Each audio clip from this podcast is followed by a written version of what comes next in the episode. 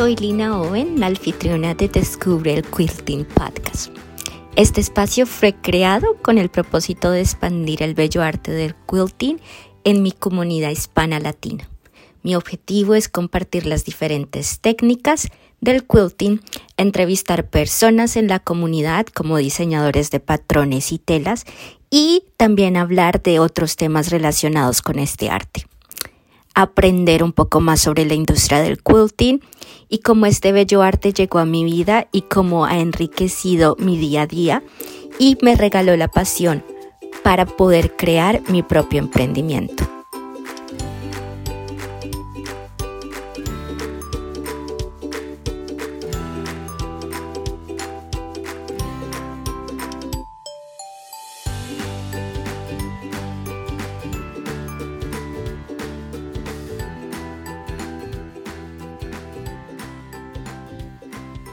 Bienvenidos al episodio número 5 de Descubre el Quilting Podcast. Mi nombre es Lina Owen y el día de hoy vamos a estar hablando de las herramientas claves, en mi opinión, para iniciar tu camino en el patchwork y quilting. Con esto vamos a iniciar hablando del cortador rotatorio. En mi opinión es una pieza esencial para cortar tus piezas exactamente y además nos ahorra muchísimo tiempo, ya que si utilizamos tijeras, primero vamos a tener que medir y marcar la tela y luego cortar con las tijeras. Yo no tengo un muy buen pulso cuando estoy cortando mis tijeras, cuando yo utilizo mis tijeras para cortar moldes, cuando hago bolsos o algún otro tipo de proyecto de costura, no soy tan exacta. Entonces, el cortador rotatorio, la verdad, me ayuda demasiado en este proceso. Em, otra parte importantísima es hay que tener mucho cuidado al utilizar eh, esta herramienta, este cortador rotatorio. Mm, son supremamente afilados, o sea, esta herramienta está diseñada para cortar eh, muy exacto y con muchísima facilidad.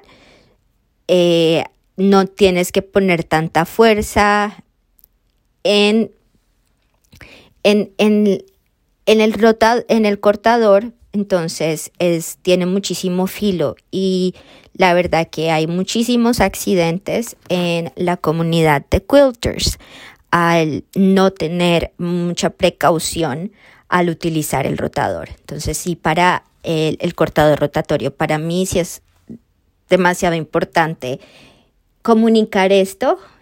Eh, estoy, soy bendecida y toco madera, como decimos en mi país, que no he tenido ningún accidente y espero que no lo, no lo tenga.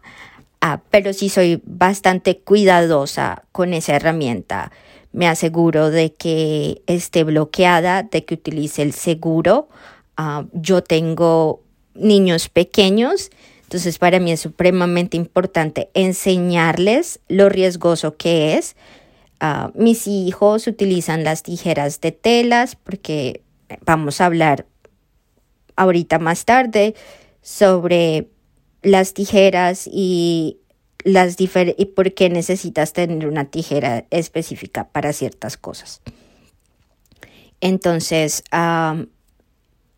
indispensable que utilicemos el cortador rotatorio con mucho cuidado y con mucha cautela.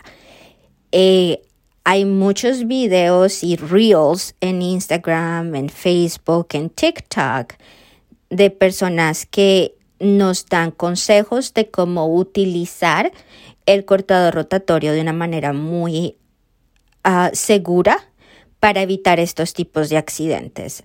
Yo soy parte de muchos grupos en Facebook en donde frecuentemente veo fotos en donde dice yo cero rotador, cortador rotatorio 1, 2, 3, 4, muchas veces ah, que tienen accidentes.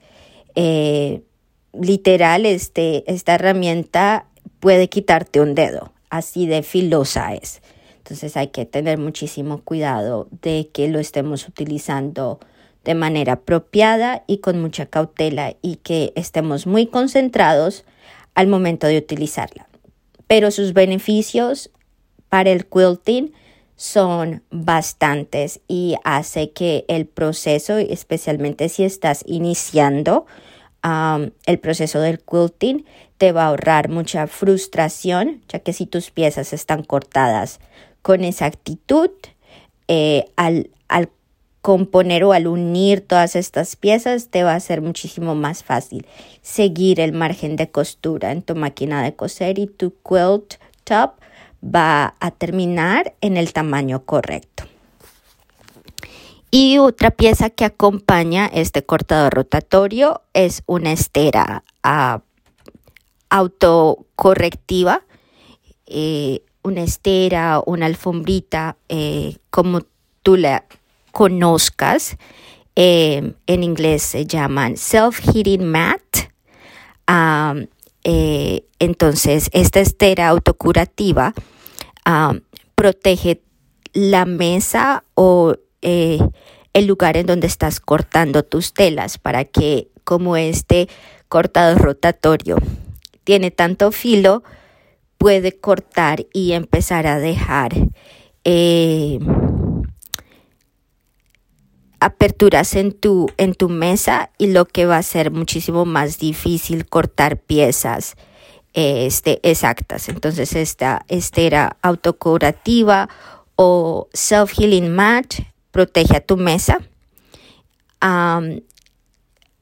Otra cosa importante para, para que tu estera o tu mat eh, dure bastante, es importante limpiarla, mantenerla limpia, quitar todas esas fibras pequeñas que ni siquiera puedes ver, ya que cuando pues estás cortando con el cortador rotatorio vas dejando fibras dentro de la estera y al dejar esta, es, estas fibras dentro de ella, la, el, la estera no se cierra correctamente y empiezan a dejar eh, rayones ah, permanentes, lo cual hace que no dure, no tenga una longitud tan grande. Yo personalmente no las limpio ah, como debería este, porque eh, mi estudio se encuentra en el sótano de mi casa y en, la, en el área del sótano no tengo un lugar en donde pues la pueda lavar o pueda utilizar agua de una manera mucho más fácil. Y bueno, pues estas estos esteras, estas self-heating mats, las utilizo constantemente, o sea, son claves en el en la creación de cualquier proyecto vas a necesitar cortar telas si estás creando. Entonces, toma tiempo ir, dejarla que se seque para que todo quede correctamente. Hay personas que utilizan borradores en, el, en, en, la estera, en el self-healing mat. Ah, para ayudar como a, a, a quitar esas fibras que quedan al momento en que estás cortando lo que yo trato de hacer es turnar, no cortar mucho en la, en, la misma línea. Entonces, turnar en donde estoy cortando lo más posible. El reto con esto es que si mueves la tela, vas a volver a tener que alinear para que tus, tus, tus, líneas queden correctamente y el corte esté homogéneo. Eh, con, con, todas las telas, si estás cortando eh, dos, tres, cuatro telas al mismo tiempo. Si las mueves, se pueden descuadrar.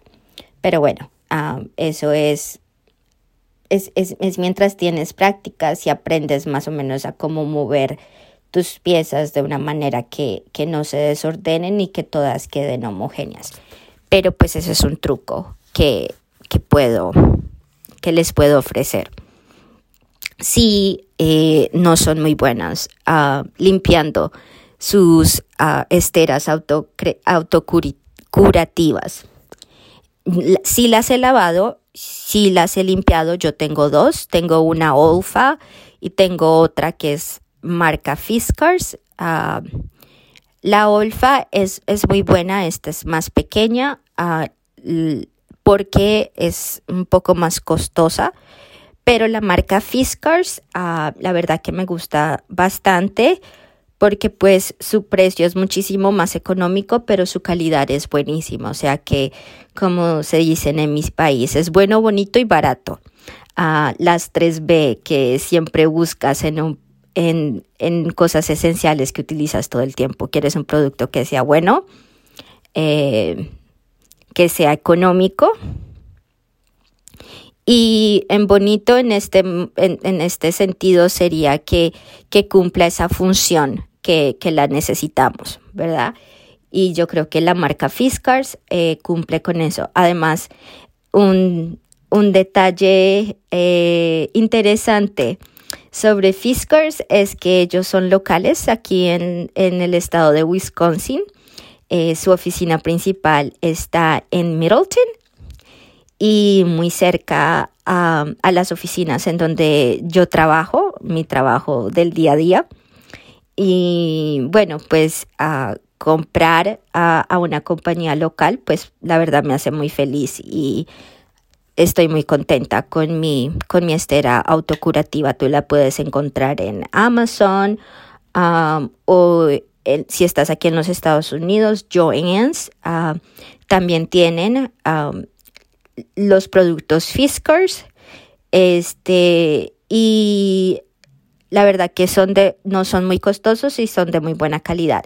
Además, con Joann's, ah, si tú te esperas a que ellos tengan promociones o cupones del 50%, pues vas a obtenerlo. Uh, si, si el mat que quieres, dependiendo del, del de, bueno, pues el, el, precio incrementa dependiendo de lo grande que quieres, uh, en la estera o el mat. Y si cuesta 40 dólares y te esperas a que tengas un 50% de descuento, ya la estarías comprando por 20 dólares. Y pues la verdad eso es un muy buen precio, ya que las Olfa de no un tamaño muy grande este, pueden costar casi el doble que un Fiskars. Eh, no es decir que las olfas no son excelentes, sí, sí considero que las olfas tienen un yo diría que un 15% más uh, de longitud, uh, de, no, longevidad, o sea que duran más. Eh, la verdad que son de muy, muy, muy buena calidad, pero pues su precio también es muchísimo más que el Fiskars. Uh, eso es mi, mi mi punto de vista cuando estamos hablando de esteras autocurativas. Y otro que va acompañado pues a esto, eh, que son como las tres cosas que van unidas. Primero es el cortador rotatorio, luego el mat, en donde vas a utilizar para poder colocar tus telas y utilizar el, el cortador rotatorio. Y lo siguiente son las reglas acrílicas clavis, muy clave, o sea, es esencial, porque bueno, pues estos tres elementos, el cortador rotatorio, la estera autocorrectiva y las reglas acrílicas, hacen eh, que el corte de las piezas para el quilting sea eficiente y exacto, porque mides el tamaño que necesitas ah, de, para sobrecortar y lo puedes hacer inmediatamente. Mides con tu regla acrílica y utilizas tu cortador rotatorio para hacerlo y lo pegas al, al filo de al inicio de tu regla acrílica y funciona excelentemente. Para mí, eh, las mejores reglas eh, son las la marca que se llama Creative Grids. También utilizo OmniGrid eh, mm, me parecen que están bien. Muy recientemente compré una marca que es como los Fiskars, eh, es muchísimo más económica, se llama Artesa, ah, la puedes encontrar en Amazon. Y no sé, para cortar, para medir, este, las líneas, las medidas rectas está bien. En uno de los videos ah, que utilicé em, en uno de mis reels en, Instagram, me gustó la, regla cuadrada de Artesa. Esa fue la que utilicé para, para terminar y cortar eh, homogéneamente los portes de mi quilt navideño antes de poner el, el bies y terminar el, el quilt top. Y me pareció bien. Lo que no me gusta de ellas es que no tienen las líneas, las líneas diagonales para hacer cortes en 40 45 grados, 90 grados o o 35 grados y así sucesivamente. Cuando ya empiezas a, a para utilizar las reglas cuadradas son muy buenas para utilizar para cortar o cortar en tu medida los, los cuadrados, los medios triángulos cuadrados eh, son para mí claves y las, las reglas de Creative Grids, eso es lo que tienen de ventaja que tienen las líneas correctas que se utilizan más frecuente en el quilting. Y Artesa no tienen las líneas que tienen, no son las que utilizamos en el quilting. Entonces, esa sería la única desventaja, pero si tu objetivo no es comprarlas para eso y necesitas simplemente una regla para cortar el cuadrado solamente, eh, es, es excelente y la verdad que compré un set en donde venían un cuadrado de 10, de 10 pulgadas o 10 y media, algo así, o de 12 eh, pulgadas alrededor. Y así de tamaño, o sea, de la más chiquita, creo que la más chiquita es 2 pulgadas por 2 pulgadas y van así incrementando su tamaño hasta la más grande que fue 12. Y yo creo que un set de esos me costó solo como 25 dólares, lo cual es eh, es bastante barato porque 25 dólares puede costar una regla de Creative Grids, pero que no es muy grande, que es chiquitita. Entonces, es eso. Otra cosa muy buena que tiene Creative Grids es que tienen la parte de atrás, es, es, tienen como antiderente, no se desliza tanto. Ese es el problema con las reglas acrílicas que son lisas.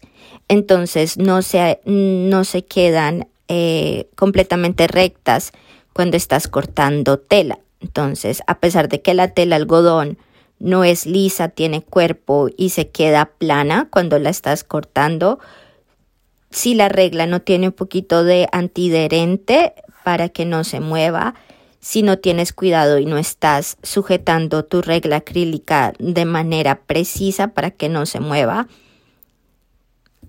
sí puedes cometer un error y cortar tu pieza incorrectamente. Entonces, sí, es, si hay herramientas ah, y como accesorios que puedes utilizar, que puedes agregar después de a las reglas para que no se muevan.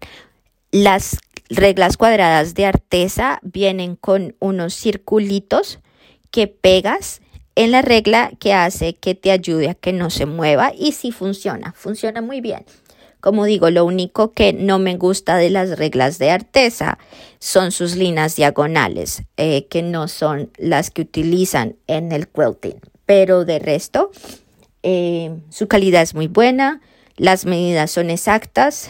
Ah, no he tenido problema en eso de que la regla no tenga las mismas, eh, la misma distancia entre ellas, esa es otra clave. Ah, si no compras una regla de una marca conocida, puede que las medidas no sean de las correctas. Ese, ese riesgo lo, lo puedes correr tanto como con las reglas como con el, con la estera autocurativa, porque la estera también viene marcada, es como una regla también, entonces la puedes utilizar para medir en conjunto con tu, con tu regla acrílica.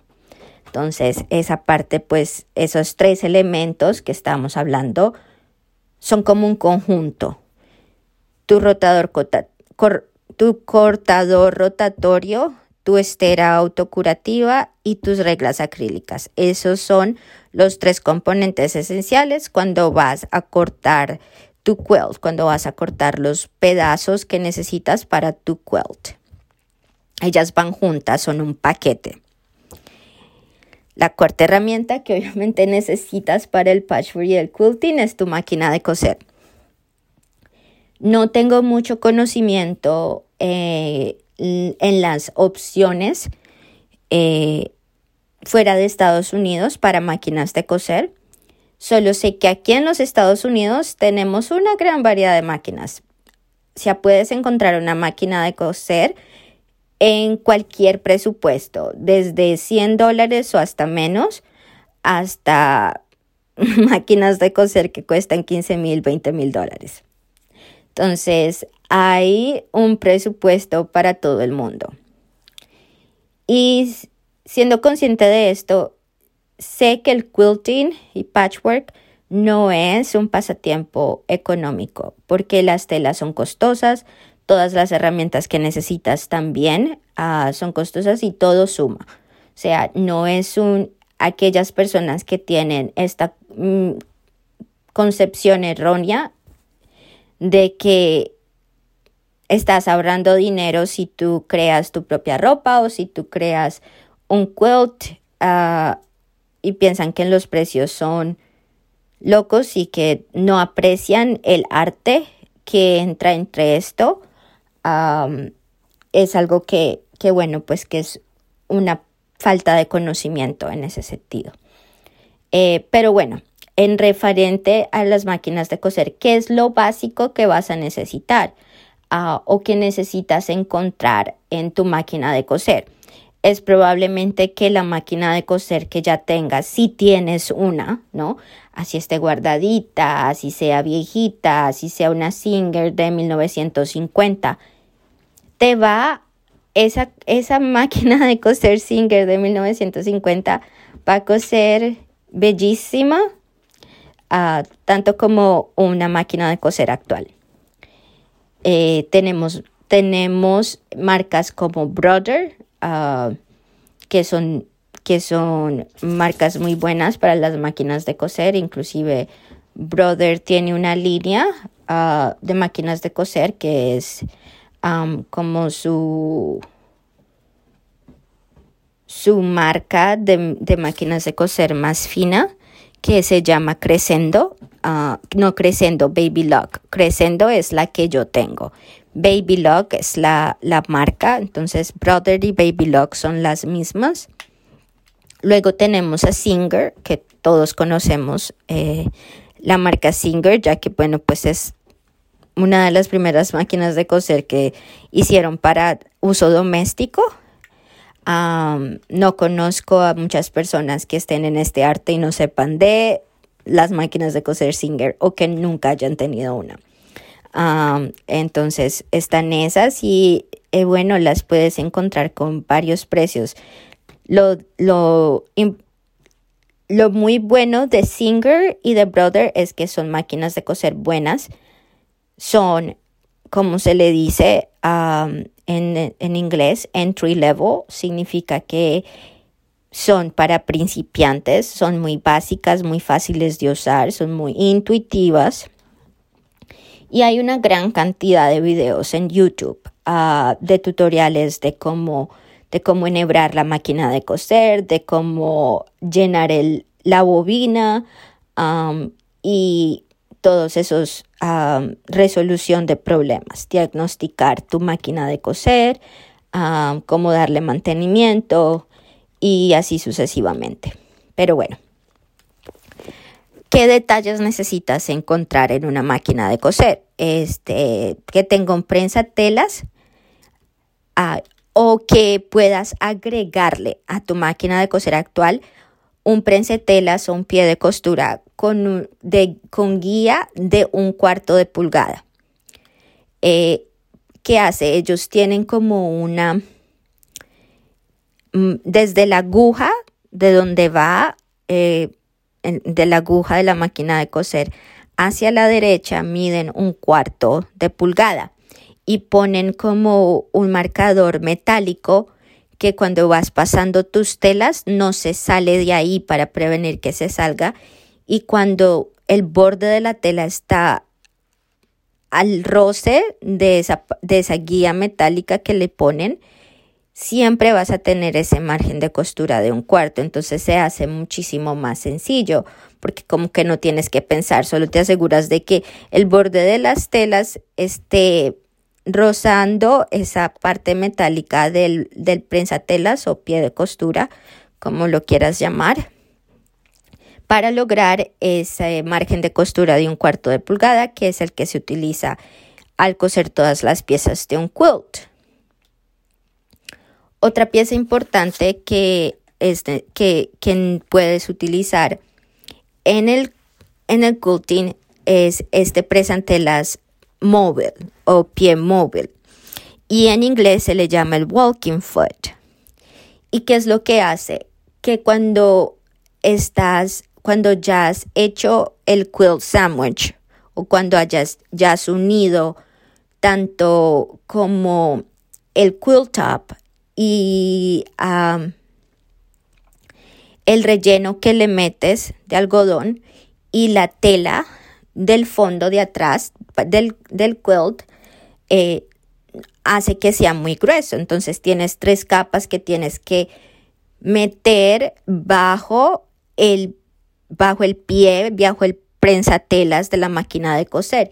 Y este prensatelas móvil hace que las, tanto como el, la parte de abajo que mueve las telas tenga algo de arriba que también le esté moviendo. Entonces las telas se están moviendo homogéneamente hacia atrás en la misma dirección y no las tienes que empujar.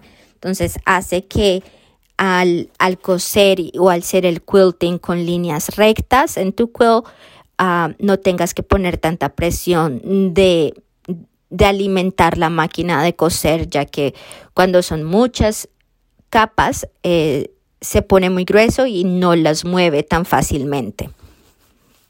Y otro consejo que les puedo dar, aparte de que busquen esas dos cosas básicas que tenga tu máquina de coser, es lee mucho, instruyete en las opciones que están disponibles y elige primero cuál es tu presupuesto y segundo qué es lo que yo quiero hacer, para qué quiero utilizar esta máquina de coser.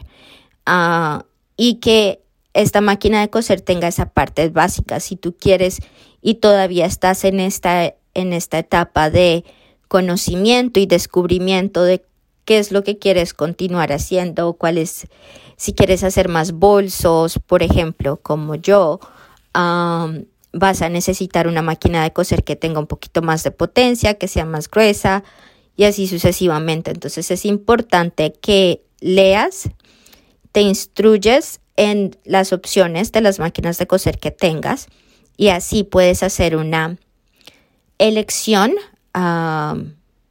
comprensiva de lo que vayas a necesitar. sobre todo cuando vas a comprar una máquina de coser que es costosa, que, que tengas ese conocimiento y que te sientas cómodo con esa decisión de hacer esa inversión otra parte que va acompañado. Todo esto que estoy mencionando es como un conjunto, es toda la parte básica que necesitas. Las primeras tres es lo que necesitas para cortar tu quilt. Luego, ¿qué necesitas para unir ese quilt? Bueno, pues necesitas tu máquina de coser. Cuando ya unes y lo unes a través de tu máquina de coser, ¿qué más, qué otras cosas vas a necesitar? Entonces, necesitas una plancha, y hay planchas especiales para quilting. Está la plancha Also, que soy la que yo tengo. pero en mi opinión, no es necesario que te compres una plancha súper costosísima, la mejor marca. No necesitas una plancha que tenga un buen peso para que cuando estés presionando tus bloques los deje planos y que caliente bastante, ah, que tenga que, caliente muy bien. Y si te gusta utilizar vapor, bueno, pues que tenga eso. Yo necesariamente no, no, no uso vapor. Ah, es preferencia. Hay muchas personas que sí quieren uh, utilizar vapor. Uh, la verdad, no utilizo vapor no es porque no me guste. Me da miedo que el vapor o que al poner agua en tu plancha, muchas de las, de las planchas, este, se dañan mucho más rápido pues al utilizar agua. Y lo que dicen es cuando terminas de utilizar, sácale el agua para que no se oxide. Y es mucho trabajo para mí. Yo no tengo tiempo para estar este, desocupando y llenando mi plancha. No, no tengo tiempo para eso. Tengo que maximizar mi tiempo en mi estudio cuando estoy cosiendo. Entonces hice una inversión de esta plancha liso y al inicio empecé a colocar agua y luego empecé a ver problemas de que eh, liquea o de que se oxida. Entonces no quiero que se oxide, perdón, que se oxide o y que esa oxidación me dañe telas cuando estoy planchando. Entonces, muy prontamente cuando compré la plancha y empecé a ver todos estos y dije, no voy a correr el riesgo, no tengo el tiempo para desocuparla, la voy a dejar así y bueno, pues prefiero llenar este un, un, spray, una botella de spray de agua y hacerlo así. Entonces ah, me compré una botella de spray grandota en donde no la lleno constantemente y este, no tengo ese problema. Una vez más es porque mi estudio está en el sótano, no tengo un lugar en donde pueda acceder agua fácilmente. Tal vez si tuviera ah, un pequeño baño en mi sótano y no tuviera que subir las escaleras, porque es que puede ser muy sencillo, pero toma tiempo. Eh, yo no tengo mucho tiempo de pasar en mi estudio, entonces tengo que ser muy estratégica en qué cosas tengo que colocar y, cuánto tengo que prepararme para poder coser. Entonces necesito tomar decisiones en que me ayuden a que no tome mucho tiempo en preparar mi lugar para, para hacer mi costura. Entonces esas son cosas que, que tal vez cuando tenga más tiempo pueda utilizar de una manera mm, o la, pueda, la pueda llenar o, ya me, enfoco más en eso. Pero pues ahorita no es una necesidad y está súper bien. Entonces, por eso les digo que no es necesario, pero obviamente eso es preferencia personal y simplemente les comparto mi opinión personal sobre ello.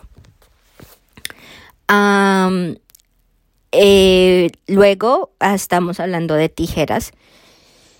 Y este es como que un tema muy controversial, ya que se aconseja, se aconseja que tengas, tengas tijeras específicamente para telas y que no se utilicen para nada más. Y tijeras que utilices para papel o proyectos o cosas en donde no estés cortando tus telas. Y en ese sentido entiendo completamente, ah, ya que las tijeras de telas no son baratas, ah, son, cuestan un, poco más que las, que las tijeras de papel. Entonces, eh, y bueno, pues cortar otras cosas con, con las tijeras de tutela si las, si las va a poner no van a estar tan afiladas y les va a quitar el filo. Entonces, ah, en eso sí es necesario. Eh, yo, es, yo no soy muy, como se dice en inglés, muy picky, ah, pero sí soy protectora de un par de tijeras. Este, esta marca Kai ah, es japonesa y, oye, me, me enamoré de estas tijeras este, son excelentes, son muy livianas y la verdad que, que cuando corto no me duelen mucho mis manos. Eh, yo tengo una condición muscular este, y, y bueno, pues me hace muchísimo más fácil estas tijeras. Entonces, las amo y sí soy protectora. Entonces, si necesitan tijeras o mis hijos están aquí, yo les digo, ok, mira, ellos ya saben, estas son las tijeras de las telas y estas son las tijeras para papel o para cualquier otro proyecto. Pero estas, estas negras, el resto las puedes utilizar para que quieras. Pero esas negras no las toques, déjamelas quietas y bueno, eh, ya saben y pues respetan eh, esa parte. Pero bueno, ese es mi punto de vista en referencia a esto. Y bueno, vas a necesitar telas, telas de algodón. Eh, en el episodio 2 creo que hablé un poco más sobre telas, sobre los tipos de cortes de telas de algodón entonces ahí vas a encontrar como mi punto de vista sobre las telas. Y bueno, no voy a hablar mucho, pero bueno, es, necesitas telas para hacer tu quilt up, si no, no vas a poder crear un, un quilt. Ah, así es. Y otra cosa importante que necesitas, pues es hilo. No, ellos dicen, muchas personas, no, ellos en el quilting es muy común que utilizas hilo de algodón. Hilo de algodón con telas de algodón. Es lo que hace sentido. Pero, ah, y es, es, este es mi caso personal. No, no quiere decir que, que sea para ti. El hilo de algodón me funcionó ah, por mis primeros dos años de quilting. No tuve ningún problema, no, perfecto. Eh, utilicé el hilo Autofill uh, y sé que ese hilo Autofill uh, no es barato, es bastante costoso. Pero bueno, deben de haber otras alternativas en sus países en donde van a poder encontrar un hilo de muy buena calidad de algodón de un grosor de 50 de, de 50 de peso, que es el perfecto, porque ya que no es muy grueso ni tampoco muy delgado. Es, es el grosor perfecto para el quilting, ya que tú quieres que el hilo sostenga esos márgenes de costura, porque cuando tú estás creando un quilt top, tú vas a crear un quilt que tenga bastante uso, ¿no? Tú quieres que esta persona lo use, que se arrunche debajo del quilt, que tenga uso, no lo estás creando para decoración o si estás creando un, un, un quilt como decoración para la pared, bueno, pues puedes hacer cosas distintas, puedes utilizar telas un poquito distintas, que sean más frágiles, que, que no, no necesiten lavarse constantemente y bueno, este, estarías creando algo completamente distinto. Pero en la mayoría de proyectos en el quilting que haces son cobijas que tú quieres que las personas usen de manera constante. Entonces el hilo de algodón y en ese grosor es importante ah, para mantener el uso y el desgaste que pues esto va a usar y bueno, por eso es que las telas, las telas de algodón y una muy buena tela de algodón también es tan importante para sostener ese uso. Eh, hay un video de Jenny Don, que es, yo creo que yo he hablado de Jenny, aprendí a, hacer quilting también con sus videos tutoriales, que tú lo puedes encontrar en YouTube, es Missouri Star Quilt Company. Y si no lo has hecho, te aconsejo que mires los videos y entiendes el español, el español, perdón, el inglés, Ah, ya que todos pues estos videos están en inglés. y ella dice que ella colecta o compra o adquiere eh, quilts que son antiguos y siempre dice que lo que encuentra es que es la tela, que siempre empieza a, a deteriorarse. Y bueno, pues es por el uso. Las estás lavando, la pones en la lavadora y constantemente tiene ese desgaste, ¿no? Y si no tienes telas de algodón de una muy buena calidad, pues ah, se desgastan mucho más rápido y empiezan a tener huecos y así sucesivamente se rompe. Entonces, ah, por eso, una muy, buena una muy buena tela de algodón y un, hilo suficiente que, que, tenga el grosor y que, bueno, pues sea de una buena calidad. Yo con mi nueva máquina de coser me di cuenta que mi tela de, que mi hilo de algodón no me estaba funcionando, se me estaba quebrando mucho debido a la velocidad de la máquina porque tengo una máquina de coser industrial. Pero ese no es el caso de todo el mundo.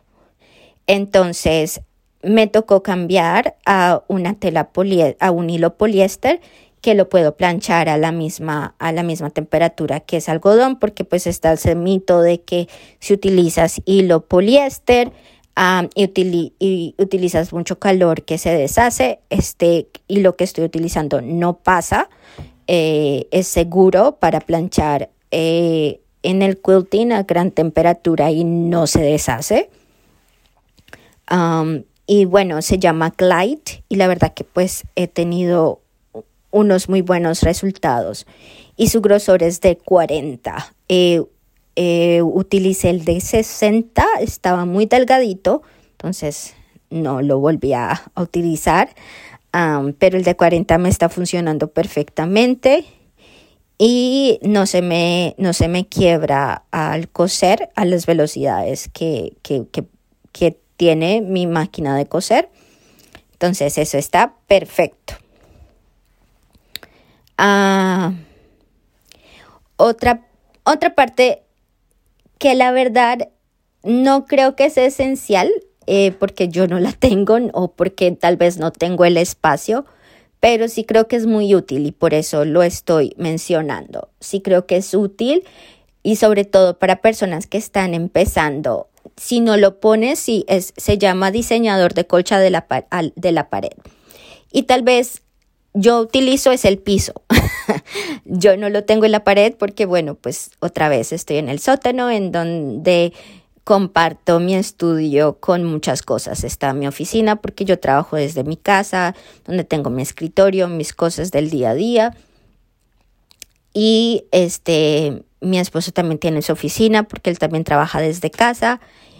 Y tenemos a nuestras máquinas de ejercicio que utilizamos, que son importantes para nuestra salud y movimiento. Entonces, pues no, esas no se van a ir a ningún lado. Entonces, comparto espacio con ellas entonces no tengo una pared dedicada para eso, porque pues no tengo el espacio. Si tuviera el espacio, con, segurísimo que, que colocaría una.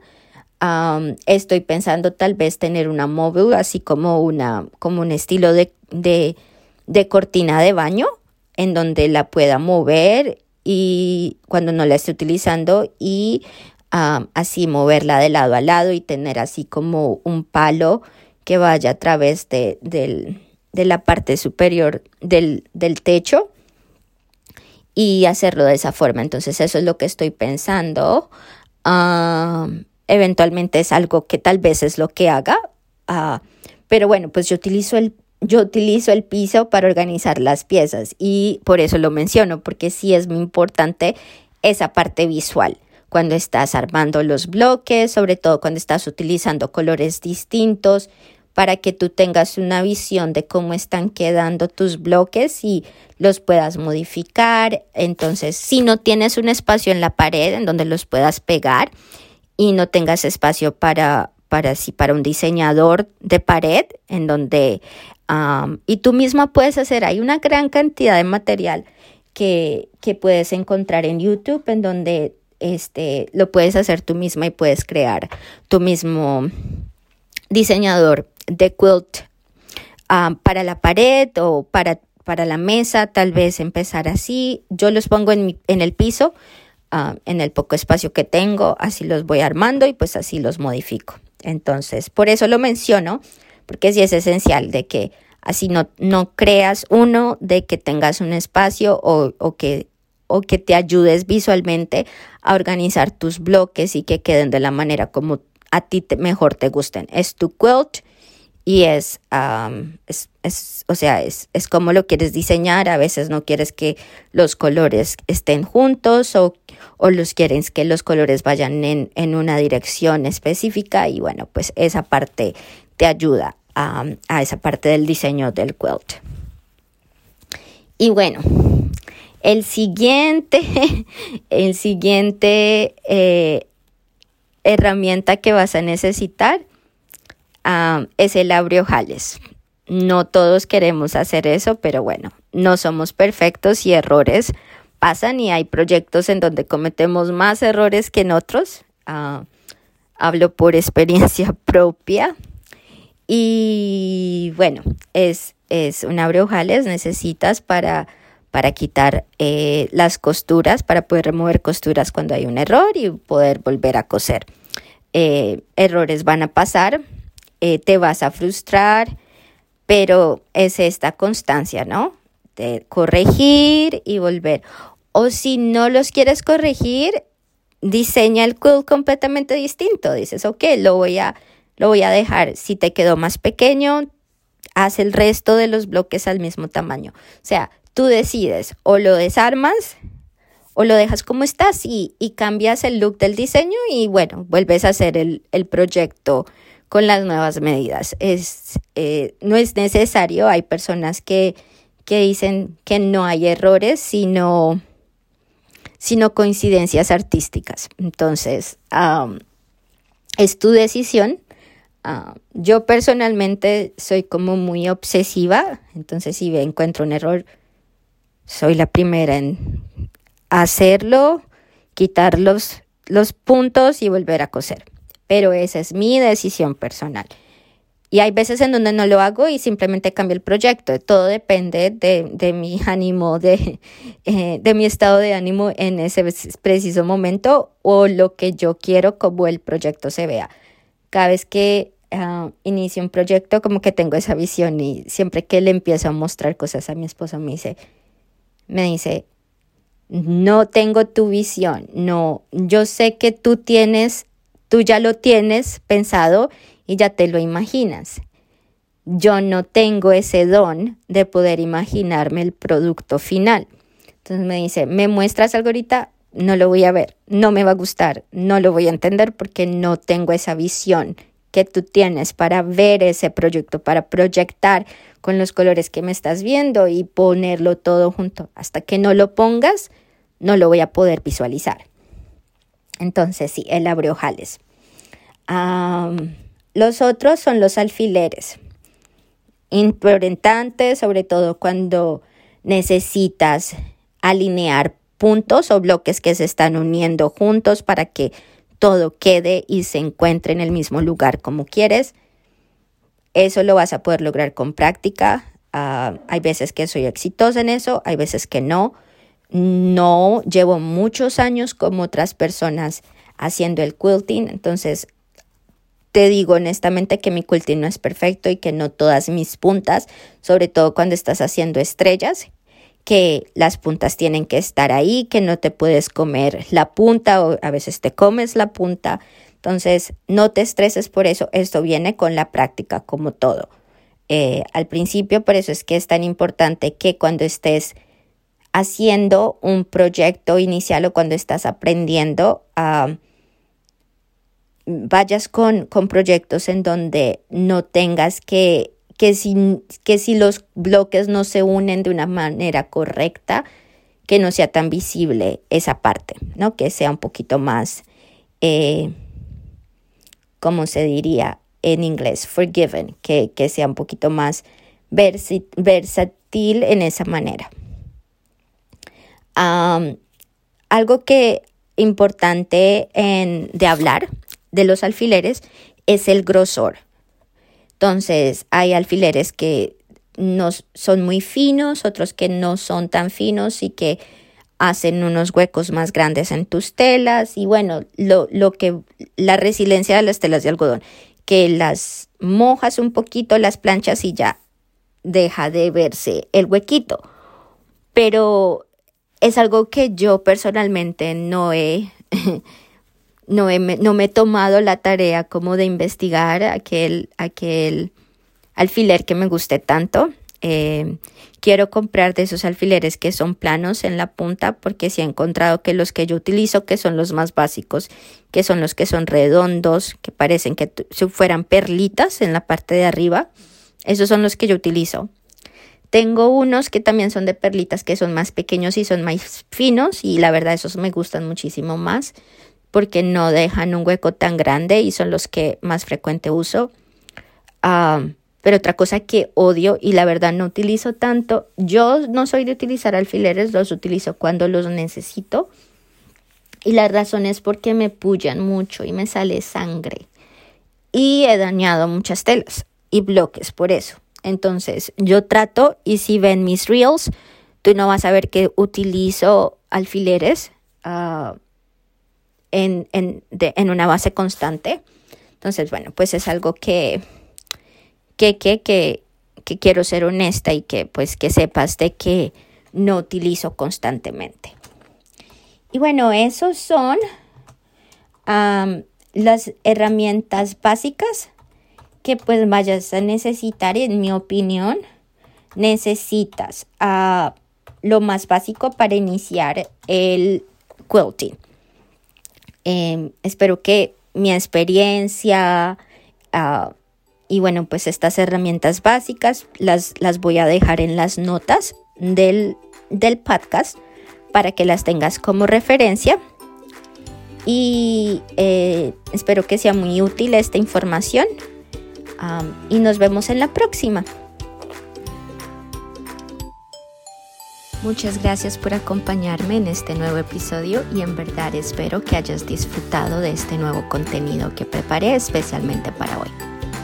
Y les tengo una petición súper especial y me gustaría y me ayudaría demasiado que me dejaras un review o comentario del podcast. Esto es primordialmente para que otras personas como tú puedan llegar a escuchar este podcast para seguir creciendo el bello arte del quilting en nuestra comunidad hispano-latina. Y nunca olvides de seguir descubriendo el mundo todos los días. Gracias.